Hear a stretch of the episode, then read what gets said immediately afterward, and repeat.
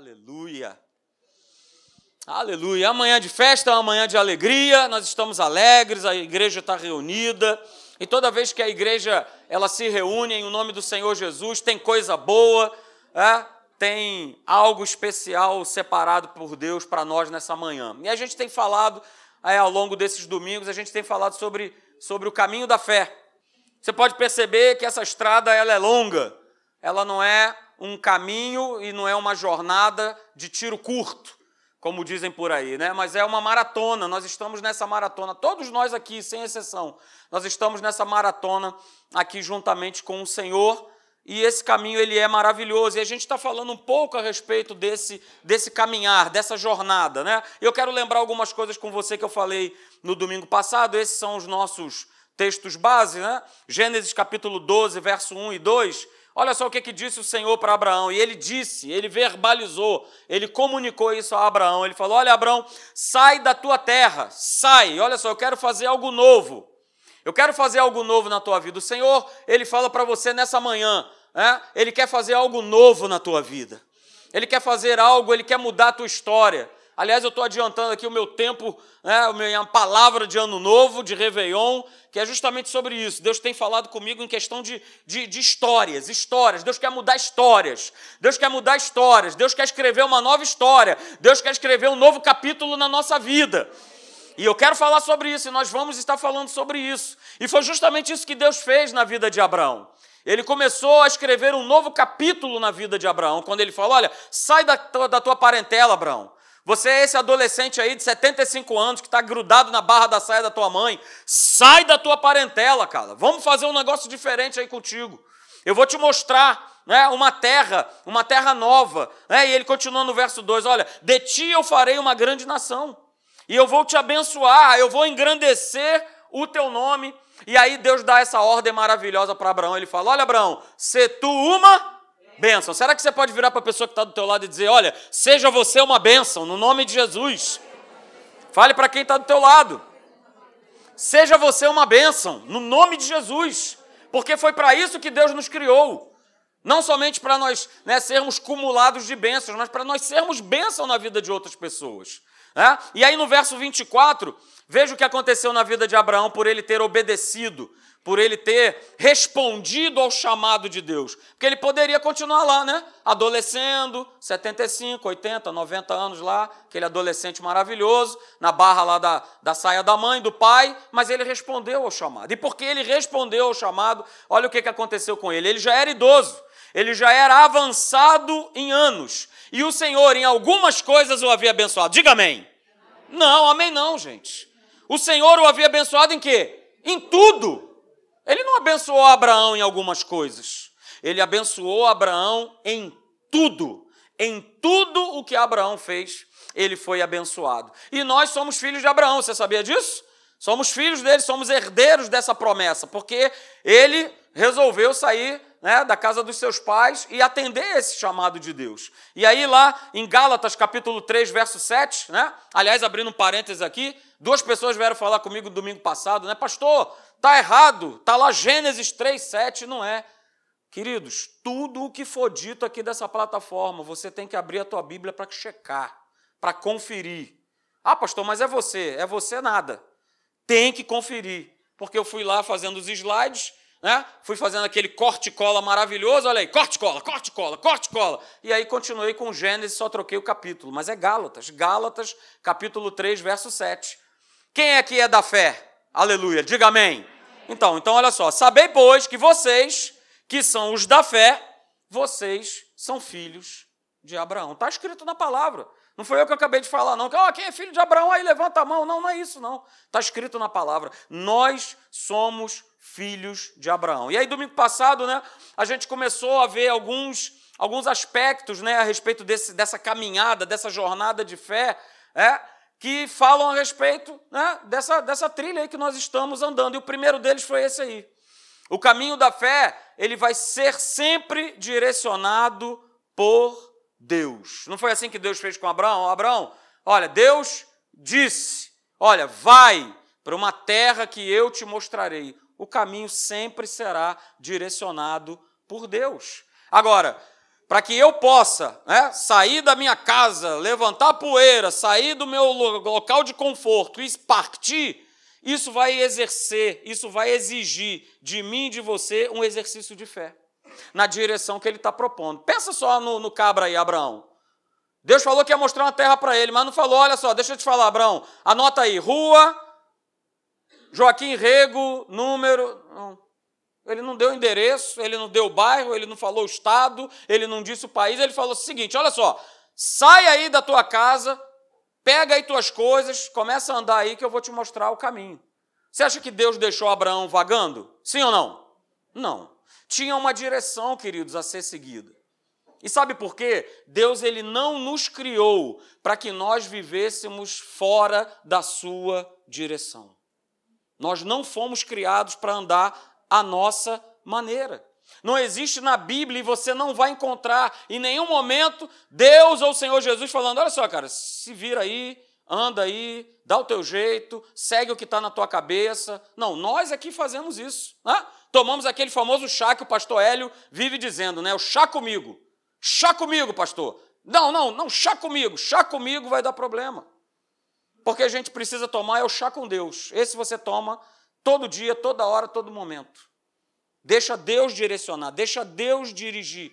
Porque a gente não vai encontrar na palavra, muito pelo contrário.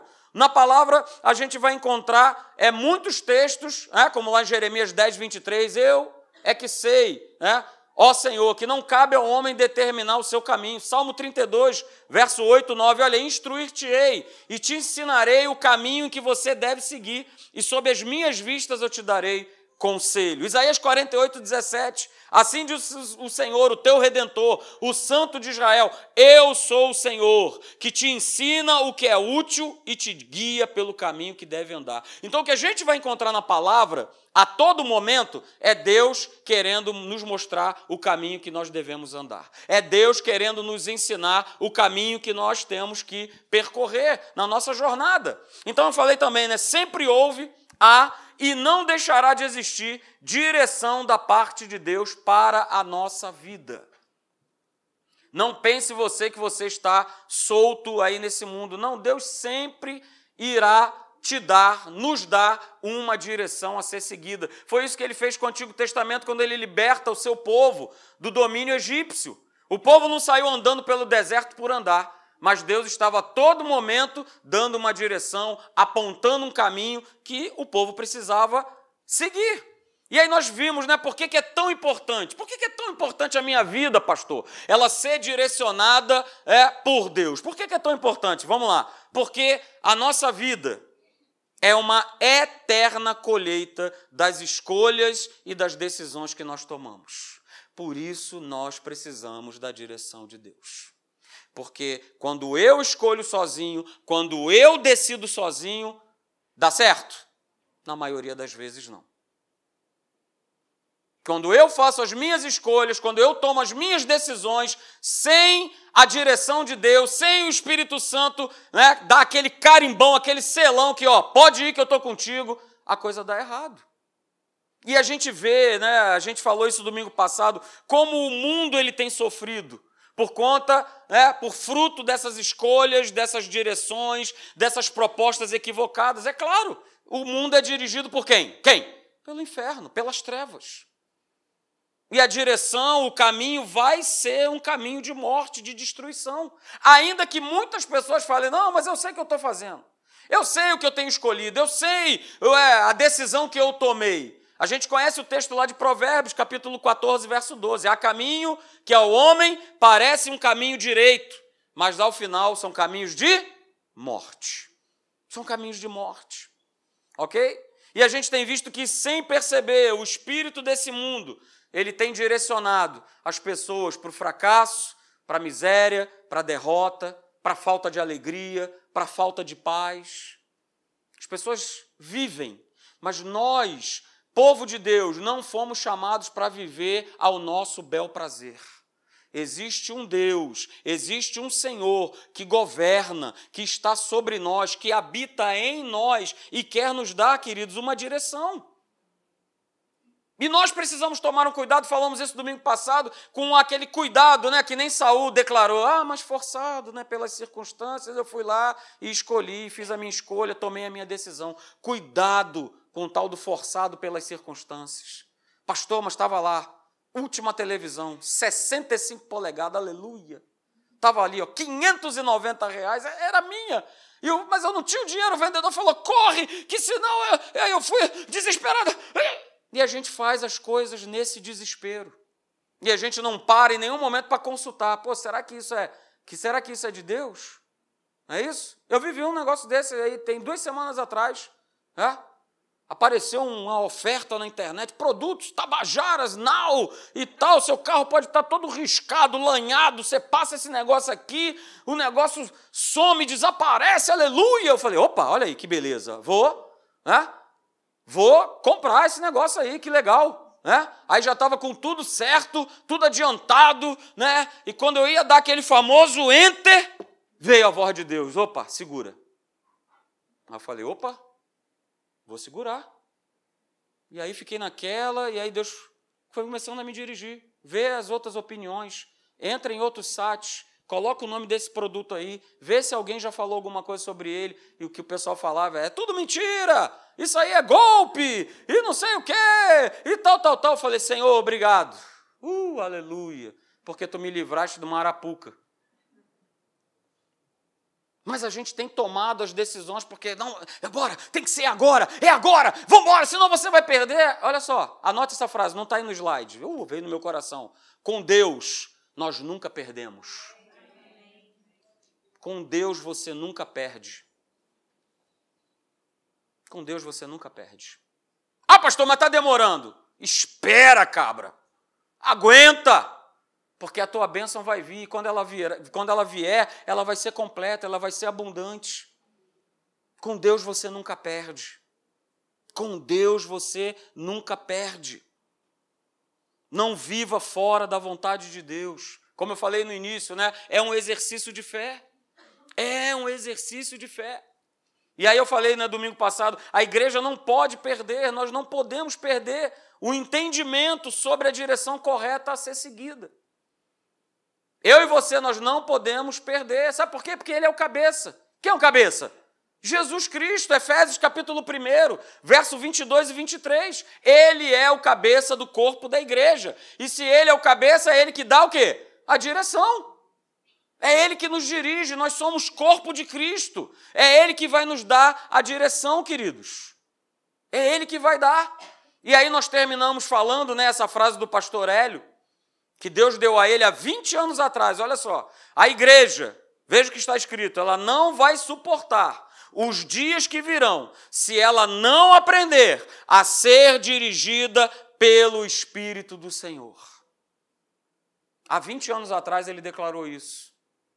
E nós já estamos vivendo, mais do que vivendo, essa realidade. Se nós não formos, se nós não aprendermos a sermos dirigidos pelo Espírito Santo, nós vamos abandonar a nossa fé, nós vamos abandonar a nossa confiança, nós vamos ficar no meio desse caminho. Nós vamos, você está vendo essa imagem dessa estrada aí? A gente vai ficar à beira do caminho. A gente vai ficar parado na estrada.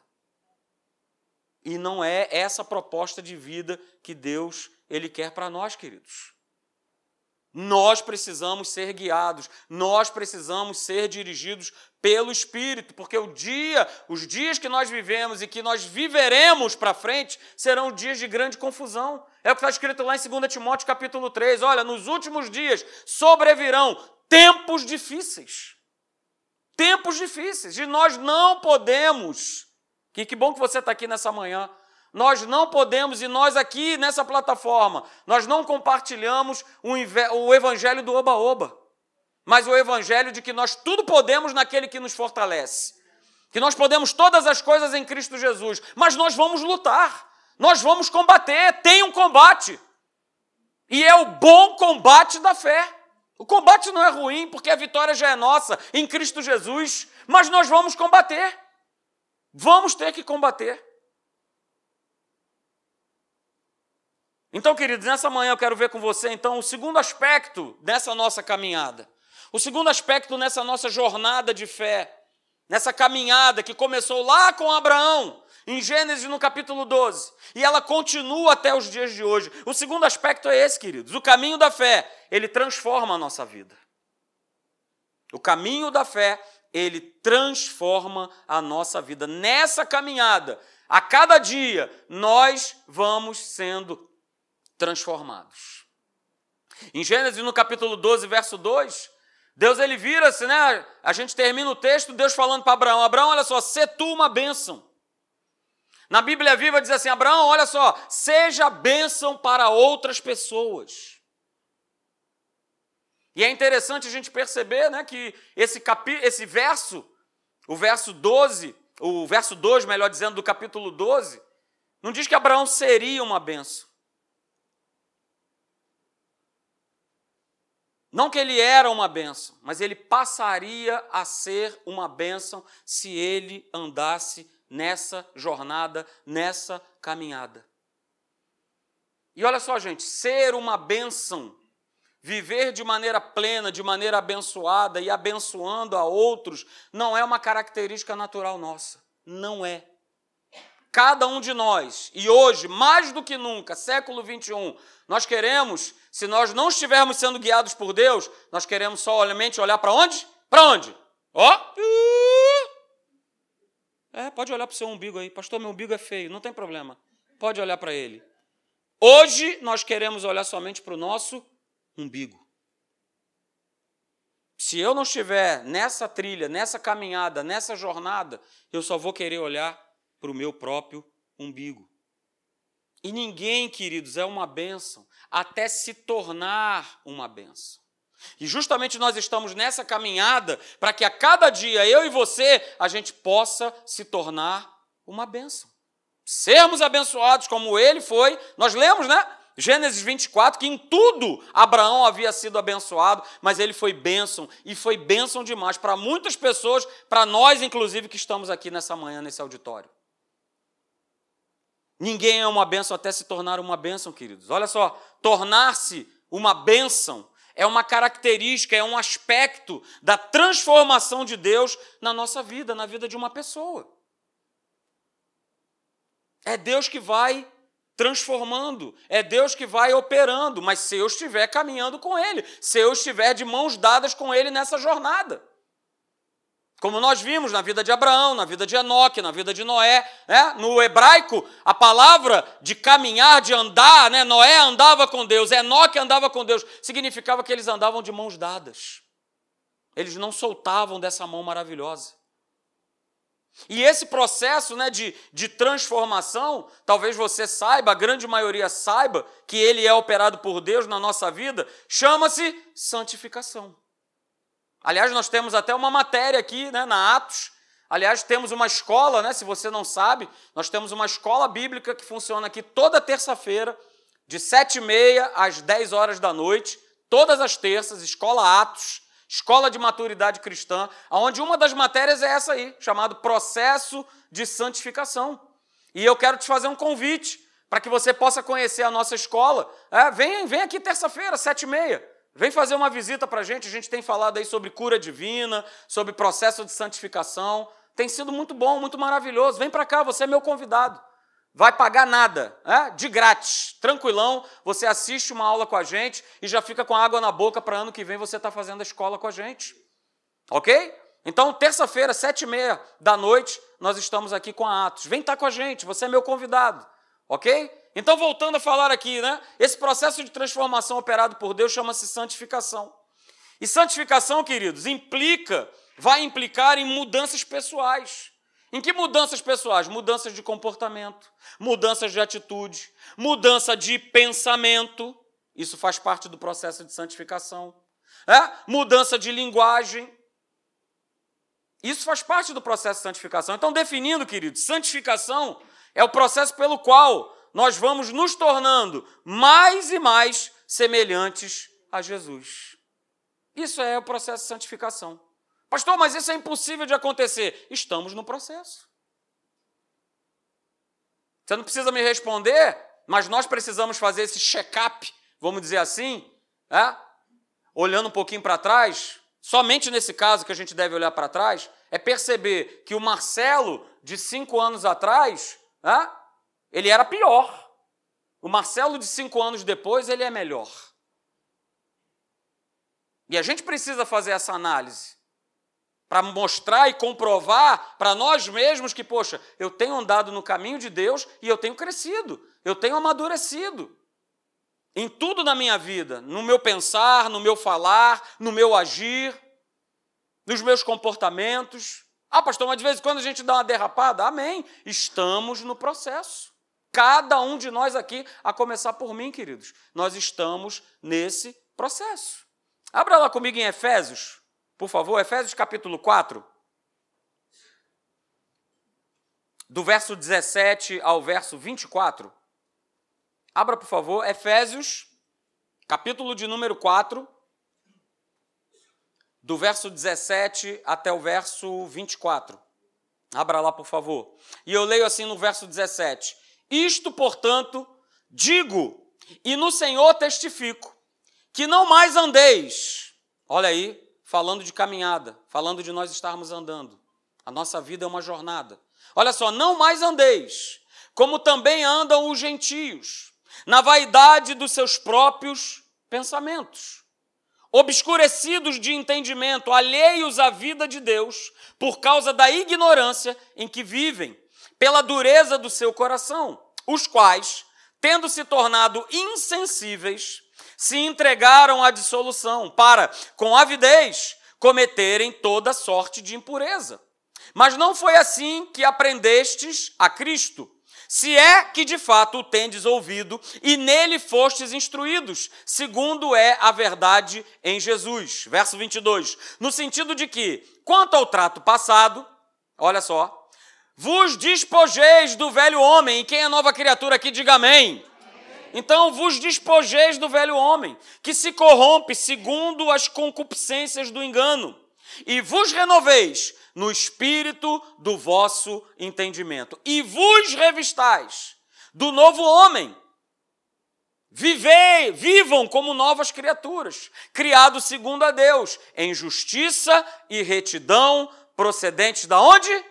Da verdade. Então, queridos, veja que interessante, aqui está falando de velha criatura e nova criatura. Cada um aqui que um dia entregou sua vida para Jesus se tornou nova criatura, as coisas velhas, a velha natureza, a velha criação, ela ficou para trás. Ele está falando aqui sobre nova criatura, o ser nova criatura. Então, quando a gente fala de santificação, de mudança, de transformação, não está falando de algo do exterior. Não está falando de coisas exteriores, queridos. Não está falando de eu ir para a praia de calça. Não está falando né, de coisas exteriores, mas está falando de uma mudança que ocorre no nosso interior. Mudanças que ocorrem no nosso interior, porque comportamento, atitudes, hábitos, pensamentos, linguagem, isso tudo precisa ocorrer no nosso interior. Não se engane achando que isso vai ocorrer de fora para dentro, porque não vai. Por isso, o caminho da fé é o caminho que nos propõe é, nós sermos transformados diariamente por Deus. Guarde uma coisa nessa manhã: não existe vestimenta de crente, não existe jeito de crente, não existe linguajar de crente. Isso pode impressionar por fora, mas isso não me identifica, não é sinal de uma verdadeira santidade, de uma verdadeira santificação. Você pode falar, eu posso falar quantos glória a Deus, aleluia, uh, aleluia. Olha, se liga no mistério, chuta que é laço. Pessoal aí fora não entende nada disso. Para a gente é uma maravilha só. Mas o que vale é o meu interior e não o meu exterior, queridos. Porque a santificação é algo muito importante. Eu quero ler dois textos com vocês aqui. Hebreus capítulo 12, verso 14. Lá em Hebreus 12, 14 diz assim: Olha, segui a paz com todos e aí o autor aos Hebreus ele fala assim, olha, segui a paz com todos e a santificação. E ele termina dizendo assim, sem a qual ninguém verá ao Senhor. Então eu posso dar um glória a Deus, 500 glória a Deus, não é isso que vai me levar para o céu. Mas é eu estar nesse processo, nessa batida, nessa caminhada, nessa jornada de santificação todo dia. Todos os dias. Todos os dias. Sabe por quê? Porque Deus ele requer de nós, de cada um de nós, transformação e mudança. Esse é o princípio, o principal básico do Evangelho. Se essa palavra não nos transforma, não nos modifica, alguma coisa está errada. Estarmos servindo a Jesus, amarmos a Jesus, estarmos na igreja e tal, não sei o quê, não é para a gente receber simplesmente bênção, mas o, o, o princípio maior, a questão sine qua non de nós estarmos no Evangelho é nós sermos transformados transformados. Talvez muitas pessoas aqui pudessem testemunhar, pastor, eu sei exatamente o que é isso, porque eu andava nas drogas, e hoje eu não ando mais. Jesus me libertou, Jesus me transformou. Pastor, eu andava na bebida, eu andava nos vícios, Jesus me libertou. Pastor, eu andava com pensamentos contrários, pensamentos de morte, pensamentos pornográficos, pensamentos disso daquilo outro. Jesus me transformou. Essa é a essência do Evangelho nós, homens e mulheres, sermos transformados pela palavra de Deus. 1 Tessalonicenses, capítulo 4, verso 3 e o verso de número 7, também falam a respeito de santificação. E nós aprendemos, né, que fazemos a escola Atos, que se algo aparece na Bíblia uma vez, já é um assunto de suma importância. Mas quando esse assunto ele aparece duas, três, quatro, cinco, seis, variadas vezes, Deus ele quer chamar a nossa atenção sobre esse assunto. E nós lemos aqui em Hebreus 12, 14, falando que ninguém verá o Senhor sem estar nesse processo de santificação. 1 Tessalonicenses 4, 3 diz: Pois essa é a vontade de Deus, a vossa santificação. E aí no verso 7, o apóstolo Paulo ele complementa: porquanto Deus não nos chamou para a impureza, e sim para a santificação. Queridos, guarde isso nessa manhã. É? Somente o meu desejo em mudar ou o meu desejo de reconhecer que eu preciso mudar não vai trazer por si só nenhuma mudança.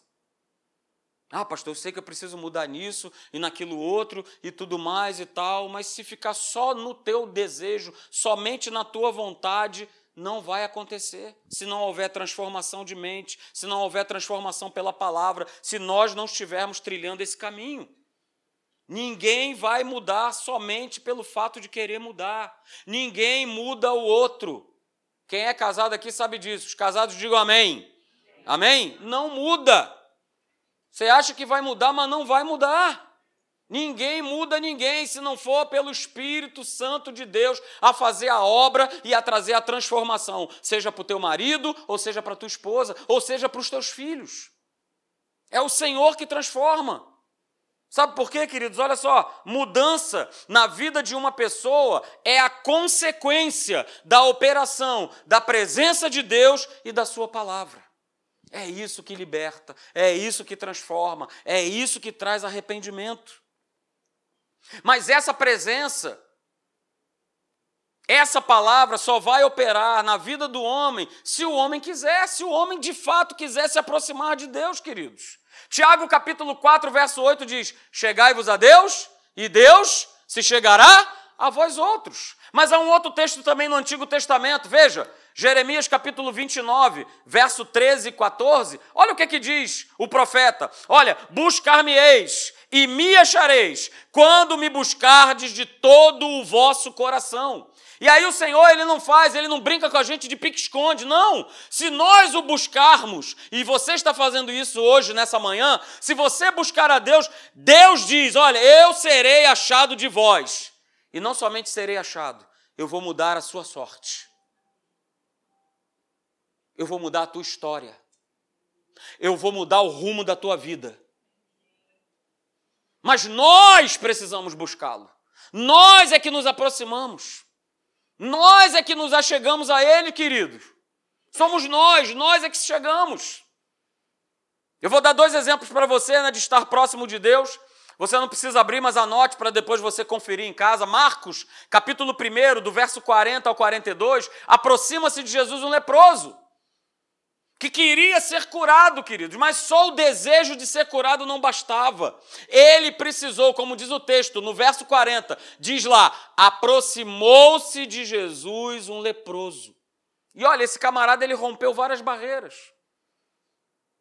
Porque na sociedade judaica não era permitido que um leproso se aproximasse de alguém que era são, sem antes anunciar, tocar um sinete, né, balançar o sinete dizendo leproso, leproso, leproso. Mas ele se aproximou de Jesus. Mais do que um desejo, ele foi lá, ele venceu as barreiras, ele rompeu, não, eu quero, eu quero ser curado, eu quero ser limpo. E ele sabia que para ser limpo ele precisava tocar em Jesus. Ele precisava tocar em Jesus. E esse toque, queridos, é justamente o que transforma, o toque de Deus. Mas a gente precisa se aproximar, a gente precisa sair do raso. A gente passou um ano quase todo falando sobre isso. Precisamos sair do raso, precisamos sair do raso, precisamos ampliar a nossa visão, ver as coisas da maneira que Deus vê e não ver as coisas da maneira que nós vemos. A gente precisa ver as coisas, a nossa vida como Deus a vê e não como nós a vemos mas eu preciso me aproximar. Outro texto que nós conhecemos, anote, Lucas, capítulo 10, do verso 38 ao 42, narra a história de Marta e Maria. Marta e Maria, você conhece a história. Só que Maria, ela escolheu estar o quê? Aos pés de Jesus. Pastor, mas Marta estava fazendo alguma coisa errada? Não! Ela estava lá fritando os bolinhos dela lá para Jesus. Mas a gente não pode esquecer, queridos, que olha só, santificação é uma escolha. E Maria fez a boa e a melhor escolha, e diz o texto que isso não seria tirado dela. Essa parte que não seria tirada é justamente a parte que trouxe transformação para a vida de Maria, que trouxe bênção para a vida de Maria. E a gente precisa tomar um cuidado muito grande, querido, porque as nossas igrejas elas estão lotadas de Martas. Estão lotadas de Martas. São pessoas que amam a Deus, amam mesmo. Mas elas simplesmente, deliberadamente, escolheram não estar nos pés de Jesus. E a justificativa? Não, não, pastor, Deus sabe. Eu tenho que trabalhar, não, eu tenho que fazer isso, eu tenho que ganhar minha vida e tal. Veja bem, eu não estou falando para ninguém aqui agora sentar, ficar na rede. Todos nós trabalhamos. Mas o quanto o nosso trabalho, o quanto outras atividades têm roubado o nosso tempo de nós estarmos na presença de Deus, ali, quedado aos pés de Jesus.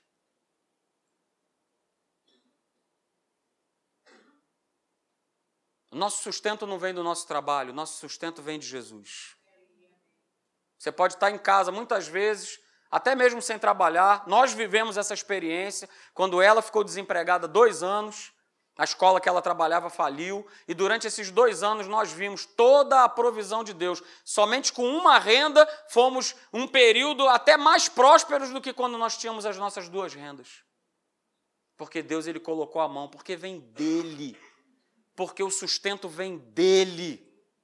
É dele. Mas a gente dá as desculpas. Não, a gente tem muita coisa para fazer. Não, eu tenho muita coisa para fazer. Não, Deus sabe. Cuidado com Deus sabe. Ele sabe mesmo. Sabe que você não está nos pés dele. Sabe que você precisa se aproximar mais. Sabe que nós precisamos estar mais aos pés dele e a gente está, ó. Estou nem aí, pastor. Deus sabe. Deus conhece o meu coração. Amém, conhece. Conhece mesmo. Conhece mais do que qualquer outro, até do que você mesmo. Mas a palavra é muito clara: santificação é uma escolha. Será que nós temos escolhido a Deus a todos os dias, a cada momento, no nosso caminhar, na nossa vida? Sabe por quê, queridos? Ser transformado em uma bênção, sem haver, sem haver uma aproximação de Deus e da Sua palavra, é impossível. Eu não serei verdadeiramente abençoado e abençoarei a outros se eu não tiver essa conjunção, essa comunhão com Deus e com a Sua palavra.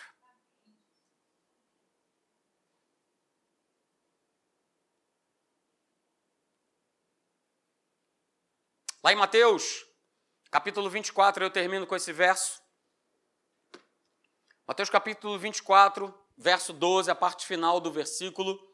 Eu só coloquei o final mesmo, né? O amor se esfriará de quase todos. E a gente tem uma interpretação muito errada a respeito desse verso, achando que isso aí é com o pessoal lá fora.